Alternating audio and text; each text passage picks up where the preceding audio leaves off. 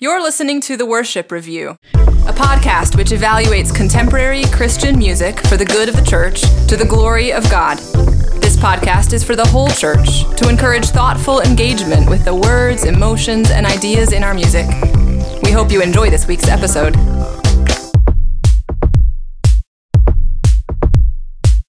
Hello and welcome back to the Worship Review. I'm Tyler and I'm joined by my co host Colin. Hello. And on this podcast, we aim to dissect and critically examine the songs that are on the lips of the church. And so in this series, we're going through the most popular CCLI songs and trying to examine them and hopefully successfully examining them. And today we're singing a song. And today. We're raising a hallelujah. raise a hallelujah. Yes, exactly. We will be looking at Raise a Hallelujah by Bethel Music.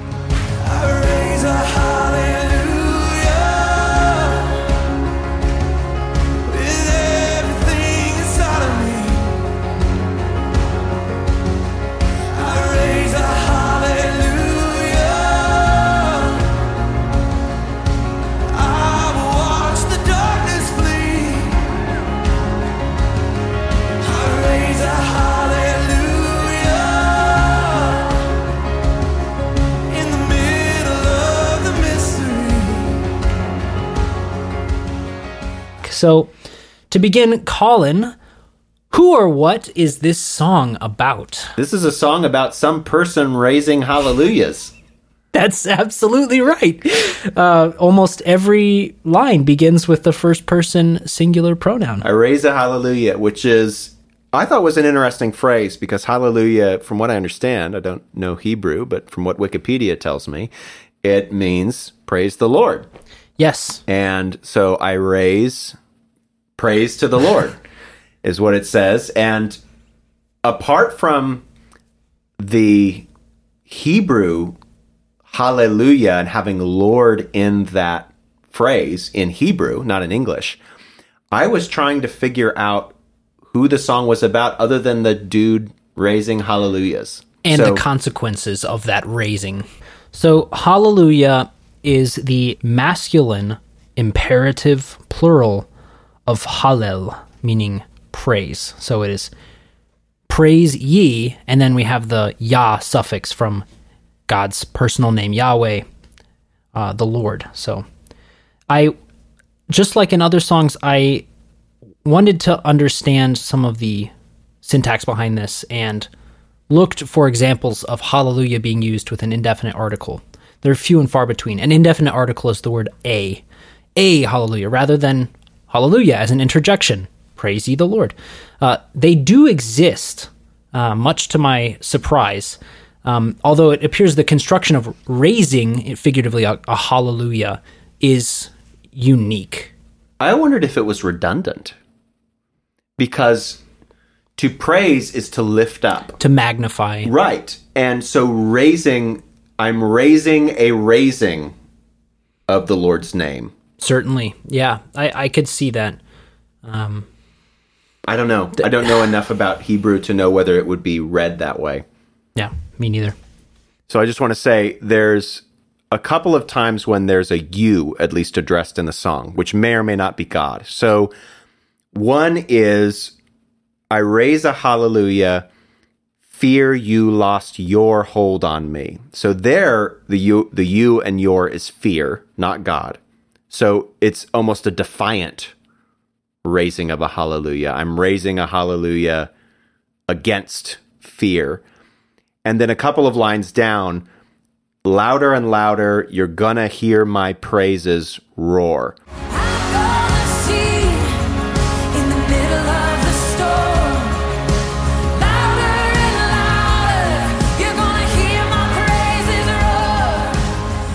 Katy Perry reference, right? Oh, very good. Maybe. Maybe. Louder than a Yes. lion, you're gonna hear me roar. Very uh very powerful, well produced song as well, I have to say.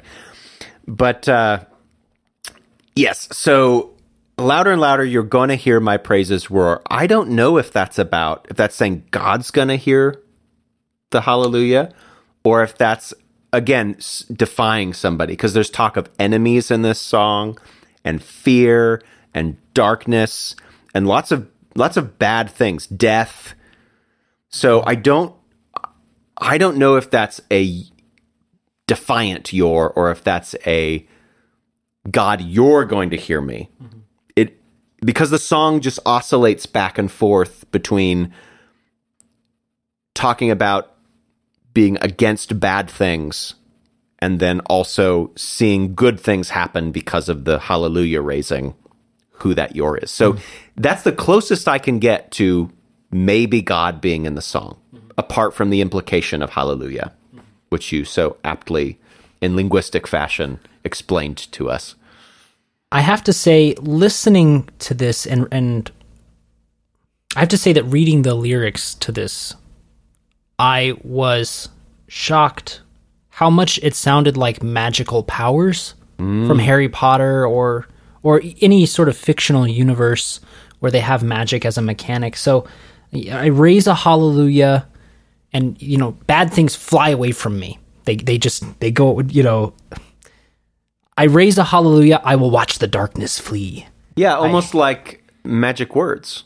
Exactly. It's if an I incantation. say yeah, if I say this word, in fact, again, this maybe will come up a few times in this podcast. If I think about my own Pentecostal tradition, there's this idea that if you say something in Jesus' name, it like unlocks magic. Or also, if somebody is speaking and they're claiming that they're giving some kind of a prophetic utterance, if they say the magic words, thus saith the Lord, that means that it's authentic in some way.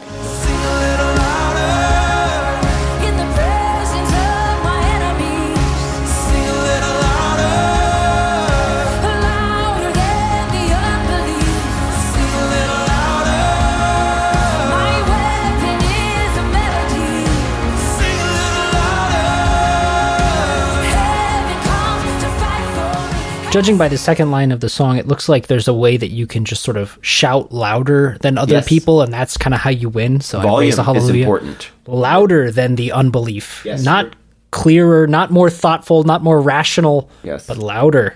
Yes, and uh, l- louder and louder, you're going to hear my praises roar. And then also, there's that bit about again God or somebody else hearing them. So loudness is a really key aspect of the power of the song. So aside from these uh, almost magical consequences of these incantations, what else do we see happening in this song?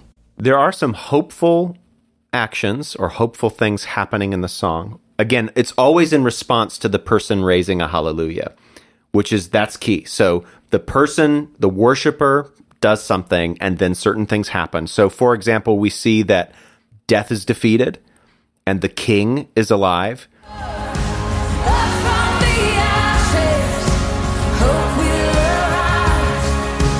Death is defeated, the King is alive. Presumably, this is talking about Christ. Presumably. Presumably. Can I confess something to you Yes. though? After reading the line, I raise a hallelujah, heaven comes to fight for me, I actually thought that Jesus was the protagonist of this, or the, the I. On first reading of the lyrics, after the buildup of the surrounded protagonist singing aloud, outshouting unbelief, armed with heavily reinforcements, the final line of the chorus sounded out of place because I expected further description of the singer, things Okay. that he would do. Oh, I see what you mean. Because it's a, if it's God, it's like a sudden, like that subject has not been No. there. And it's been in the first person. Yes. So the king is ambiguous as to which person, as to who that is speaking about. Obviously, they mean Yes. the King Jesus. They clearly mean that. But, the song is not set up to make you think of that at all. it- and that's that I I think we can presume that that's not a uh, that's a, just a bad grammar. Absolutely. We don't want to ascribe any No. any ill will. But you can see just to to piggyback on what you were saying about the the first person actor enacting all of these changes and affecting the universe around him. Um, death is defeated comes before the king is alive in this song. So, if as you read that, you read because of the consequences of my raising a Hallelujah. hallelujah, death is defeated. You know, Yeah. Actually, that order should be reversed if it was Christ's action. Colin, would you say that this song is consistent, coherent, and clear? No, it is not. Apart from the raising of a hallelujah language all the time, the metaphors are all over the place and just inconsistent. So, for example, I raise a hallelujah in the middle of the mystery, and then there's also right after that in the chorus, I'm going to sing in the middle of the storm. So we actually have the middle of two very different things. And uh, I'm so confused that I don't know what either of those things are. Like, I don't know what the mystery is. For me, if I were in the middle of a congregation singing this song, the mystery would be Am I in a church or am I in a rock concert? or am I in like a, a like a is is there a motivational speaker about to come on stage, you know, or like a presidential candidate or something? Like The rock concert is interesting that you compare it to that because the lyrics are about as ambiguous as a Radiohead song at times. Yeah. So we're we're in the middle of a mystery. Again, no I is that the mystery of trying to figure out what this song means? No. I don't know what the mystery is. Can I tell you, when I read that, it felt like a slap in the face, honestly, because the Christian life is not a mystery. There are things that we do not know in the Christian life. There are things that have that you know are, are for God to know and for us to trust. But overwhelmingly, we have assurances from God. We have clear directives. We have hopefully ordered worship, clear messages, specific things that we can praise the Lord The for. mystery has been revealed. Yes, in Christ. Yes. Absolutely. So, with that in mind, um, Can I, can I say some Oh, more yeah, about please. Yeah.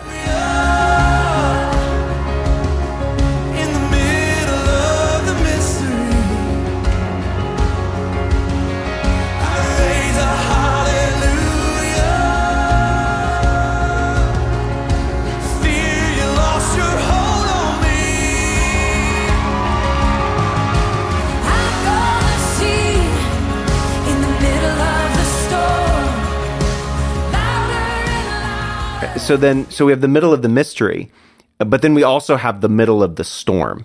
Now, I think storm is like a common, just a common cliche or metaphor for the storms of life, the volatility, emotional volatility, the volatility of circumstances. Again, the way that that seems to so- be solved is just that we're going to sing louder and louder. So the storm is loud because there's lightning and thunder, but as long as we sing louder, louder, that's going to fix everything. And then there's this other metaphor which I found fascinating because it's such an inferior metaphor. So the last line is up from the ashes, hope will arise, death is defeated, the king is alive. Why would you use the metaphor of the phoenix rising from the ashes when we have God himself rising from the tomb? Why would you say up from the ashes? Say out from the tomb, up from the grave. Why do you go to Greek myth? And of course, I don't think that the lyricist probably was even referencing the Phoenix myth. I suspect that the lyricist just ha- knew that this phrase is in the ether. Yeah, sackcloth and ashes. I'll turn the mourning into dancing or something. Yeah, but at least sackcloth and ashes is is related to Israel. Yeah. Uh, um, it's obviously true in other cult, other uh, Semitic and Near Eastern cultures as well. But the the phoenix myth is is a Greek myth, which uh, is fine. Paul Paul references Greek philosophers, so it's not as if you can't do that. But it's just this is an inferior metaphor. It just it just degrades the actual thing that happened that happened. We have Christ rising from the dead. There is no more powerful or clear way to explain that. Are we going to imagine the phoenix rising from the ashes and that is going to get our hearts singing? I mean, it possibly could, I guess, a little bit, but far more powerful is that empty tomb and Christ risen. The references in this song are just mixed up, they're common, they're uninspired, and they have this opportunity to give us images of Christ, the object of these hallelujahs, the objects of the praise, and instead they just give us some cliches, bad metaphors. This is like the equivalent of that pastor who always references movies in his sermons to give illustrations instead of like going to the word of God, you know? what do you think, Tyler? I'm troubled that every verse that doesn't begin with the imperative "sing a little louder" begins with an "I." Um, obviously, there's room for singing about yourself, but I think as we've touched on, this song seems to imply that my singing has magical abilities, and just to I don't want to harp on this too long, but just to return to the uh, that that bridge, I'm going to sing in the middle of the storm. So when we use this future form, I'm going to sing in the middle of the storm, louder and louder. You're going to hear my praises roar. And then the metaphor of the phoenix, it almost implies that I have affected the resurrection of the king, which is horrifying. Right, to ascribe because- to yourself. Because so much else in the song is what the person is Yeah. doing. Yeah. Uh, and, you know, again, there are just some cheap and strange phrases here. Like, my weapon is a melody. Uh, I thought, I actually thought of Scott Pilgrim here, where he's fighting all of the, you know, the, the seven evil X's with music. Yeah, and Um, I, I this is another one of those where I just thought like have these guys never been to a men's retreat because it's always about Ephesians chapter 6. We know armor of the God. weapon is, right? yes. there are just better they're just better metaphors to use than to say my weapon is a melody. Yeah. And in the same verse, uh, in the presence of my enemies, obviously meant to make you think of Psalm 23. Right. But the distinction here is that in Psalm 23, God prepares a table for us Hmm. in the midst of our enemies. We are passive Mm-hmm. Uh, participants in this feast Yeah. that God prepares, and He anoints our head with oil. In this song, in the midst of my enemies, I am surrounded. I am in the middle of them, and I have all the power. Yeah. I raise a Yeah. hallelujah. Almost heroic language. Yeah. I mean, this is like um, if if Ayn Rand had written a worship song, you know, and was like, you know, who is Atlas- who is like an Atlas who- shouted or something. exactly. Who, she's a total atheist and believes that men are heroic beings. Like this is a song about the heroism of the worshiper and contains very little about God, Hmm. who is in fact our hero. our only hero. Yeah. the sing a little louder I, I i hate to keep doing these pop song references but this really made me think of shout by the isley brothers a little bit louder now shout and the congregation gets a little bit louder Yes. each time um and you know overlaid over in the presence of my enemies louder than the unbelief so it's clearly meant to to amplify the hallelujah that was raised Just begin to raise your own hallelujah. I can't do it for you.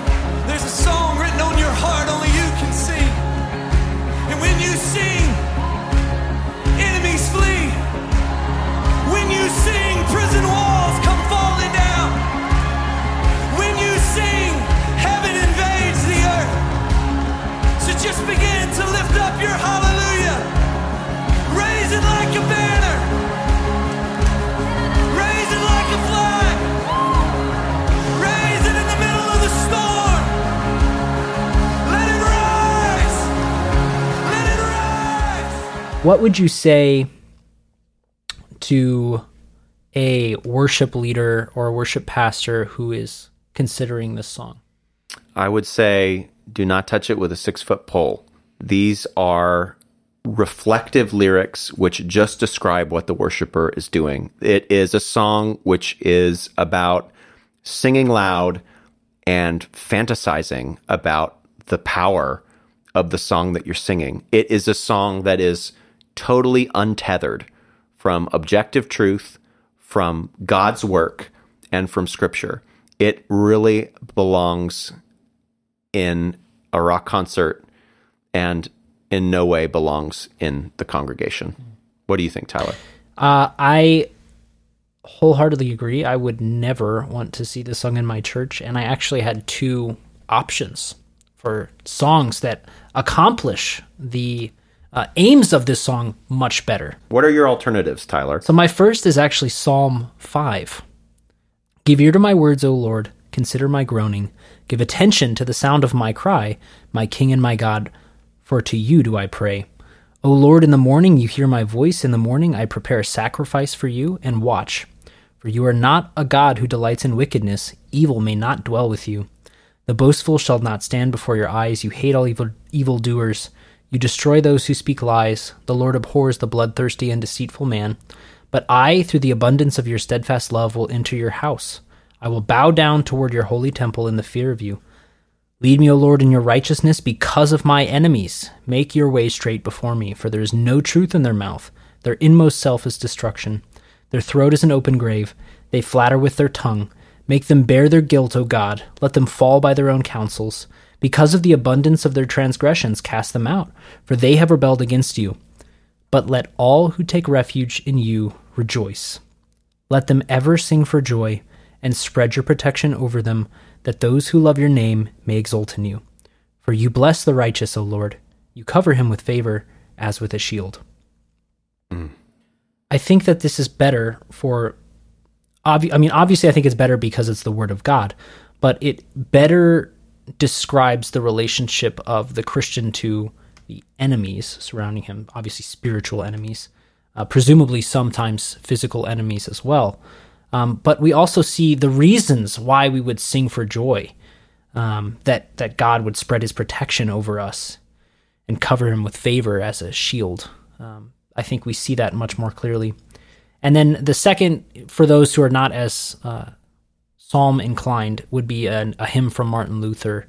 Um, it's it's called Christ lag in Todesbanden. I'm sure Christ all lay- English speaking churches are going to sing that. Christ lay in death's dark prison. I know I've heard it sung in English. For those churches that do contemporary worship, uh, Hallelujah, What a Savior. Classic. Both there's a cla- there are classic versions of it. There's also a version that Sovereign Grace did.